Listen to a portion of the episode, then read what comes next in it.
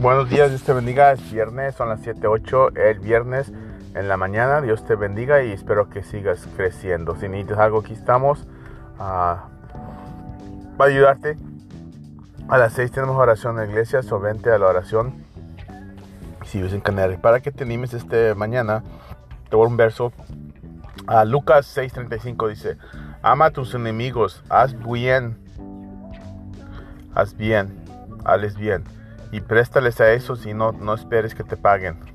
Entonces tu, tu, tu recompensa será en el cielo grande y así te estás actuando como hijos del más alto Dios. Porque Él es bueno contra nosotros, contra esos que son anfiel y malos. Él es bueno. Así seamos nosotros bien con esos que son malos contra nosotros. Que Dios te bendiga. Espero que sigas creciendo.